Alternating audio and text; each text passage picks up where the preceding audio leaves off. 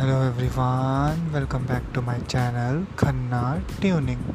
So I am back here with a new update which is why Tata Motor fall 8% today. It is just because of JLR news that there is a shortage of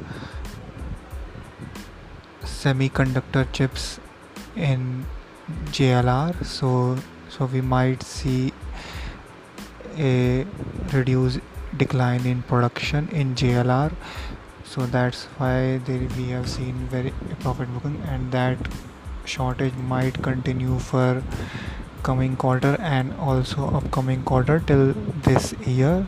So these semiconductor chips are used in luxury cars. So but now they, due to the covid and all there is a shortage in that. So now their production gonna hamper and so that's why we have seen a huge pro- profit booking in JLR currently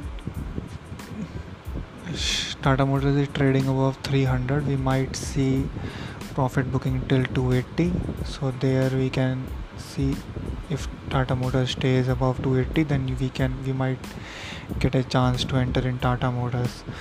So keep trading and keep investing with Khanna Tuning